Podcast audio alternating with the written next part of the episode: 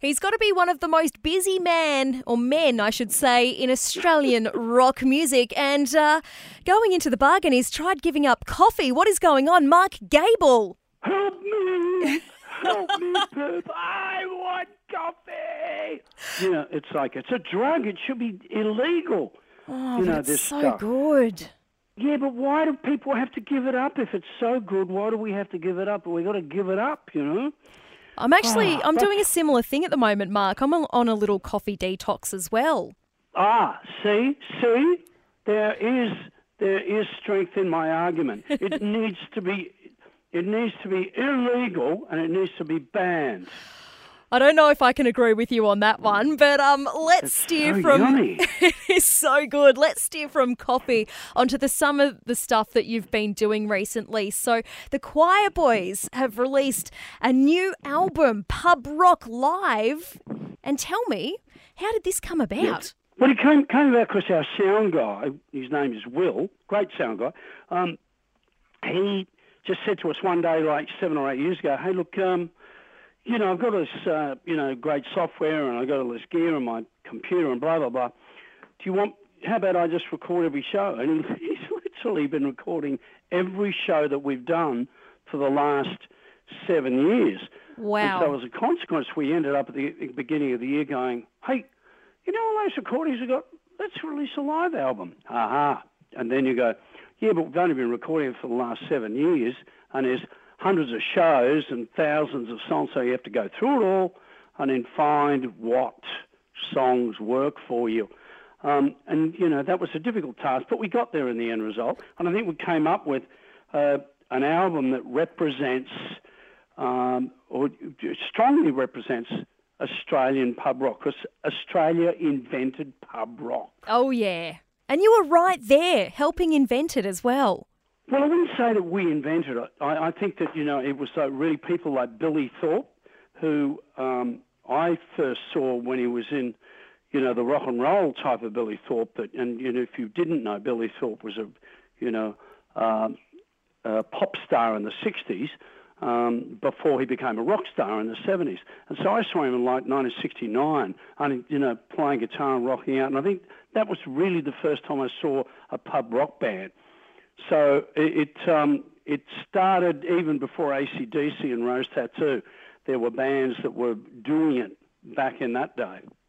There's actually a fantastic biography just to get off track slightly, and um, it's all about the Aussie pub rock scene, and it goes from Lobby Loyde right through. It is it is brilliant. It's called Blood, Sweat, and Beers. Have you contributed to that, or were you um, have you read that? It's really fantastic.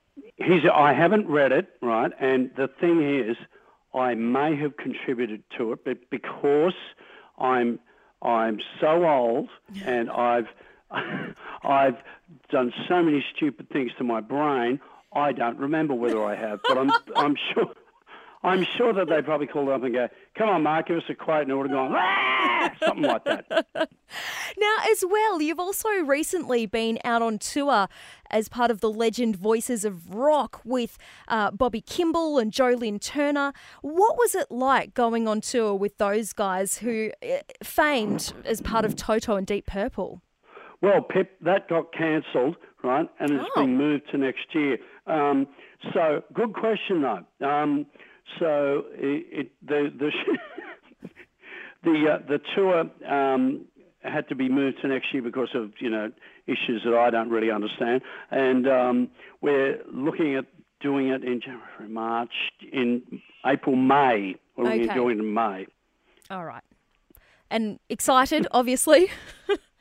Well, yeah, you know, because but it, it won't be with Joe Lynn Turner. It will be with Bobby Kimball, who was from Toto, and it, and um, Lou Gramm. Now, Lou Gramm, Oh. of course, is a singer from Foreigner, right? and he's probably the greatest white singer there is on the planet. Incredible singer. Oh, I've just got Midnight Blue running through my head already. Fabulous. Midnight Blue. Ah, what a great song. Now, for someone who's given up coffee, you're doing all right, Mark. Coffee! What did you bring it up for? I want coffee! Now, uh, let's return to um, Pub Rock Live because you're bringing Pub Rock, uh, look, here's my coffee problems right now. Pub Rock. Live is coming to the SSNA Club in November. Couldn't be more excited, but you're bringing the live songs live. How does that work? Um, well, uh, you bring the live songs live. You make them go live. What you do is you get up on stage, right, and you've got guitars and amplifiers, and you go bang, bang, bang on the guitars and the drums, right, and then you go, yeah, baby, you're always going to be the one. You do it live, right? Yep. And so that's how, and then in between, the band tries to stop me from talking because they can't shut me up these days on stage, and because they just want to keep. I don't want to, what's the matter with them. They just want to keep on playing music, but I just want to talk, and um, uh, that's how you do it. You just have fun now. That's amazing. Um, we've actually at the moment got Oztober running on our station, and Tim and Kirk from INXS are hosting a show at midday. And they actually played the Choirboys this week because they explained that they saw you guys live at one point and it was the tightest show that they had seen and it just blew them away. Well, it goes a little bit deeper than that because actually we I knew the boys when they were the Farriss brothers and when they we all started at the same time on the northern beaches of Sydney, and so uh, we go back a long way. And um, I was so pleased that they had as much success as they did. And I think now even Tim rehearsed for one of the oh not rehearsed he auditioned for one of the bands that I was starting, and um, uh, he here's the funny thing about INXS is that they can only play INXS music. They can't play anybody else's music. And so I said to Tim, "Here, let's play a 12 bar blues." He goes, and, and he tried to, he couldn't play it. So he can, and so those guys are so incredibly special and got such amazing minds that they made this band work, but they can't play a whole lot of different kind of music. So um, I was in bands and they were in bands, and so we would always cross paths. So it was a really great time from when I knew them, if that makes sense.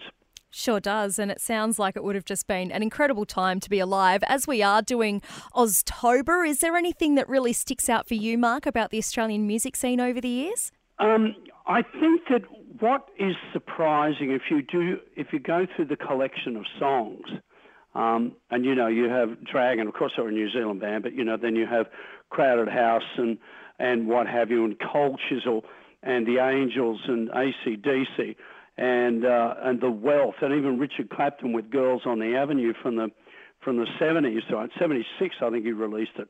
Um, and you think, I remember listening to that song and going, and this is indicative of Australian songs, I listened to it and going, wow, oh, that's a great song. They said, that's, that's an Australian guy named Richard Clapton. I went, an Australian guy. And this is the amazing thing about Australian music. If you, if you think about Midnight Oil or Cold Chisel or Dragon or whatever, the songs were of such high standard and the bands were of such high standard that you know, uh, it it we created some the, the we created really the best music in the world per capita uh, for such a little country. Um, but you know, I something that always sticks out for me is Richard Clapton's "Girls Girls on the Avenue," right? Um, because I think that that was the beginning of great songwriters in this country. That is a wonderful memory. I love that. It's really beautiful. Mm. Well, Mark, we can't wait to see you out on stage as Pub Rock Live hits the SSNA Club on November 18. And um, I think there's going to be a lot of fist pumping as that baby rings out. And we can't wait for it. And I hope the coffee detox goes well for you. Thank you so much for your time today. You brought up you brought up coffee again. Ah, I need coffee. Look, Pip, thank you very much.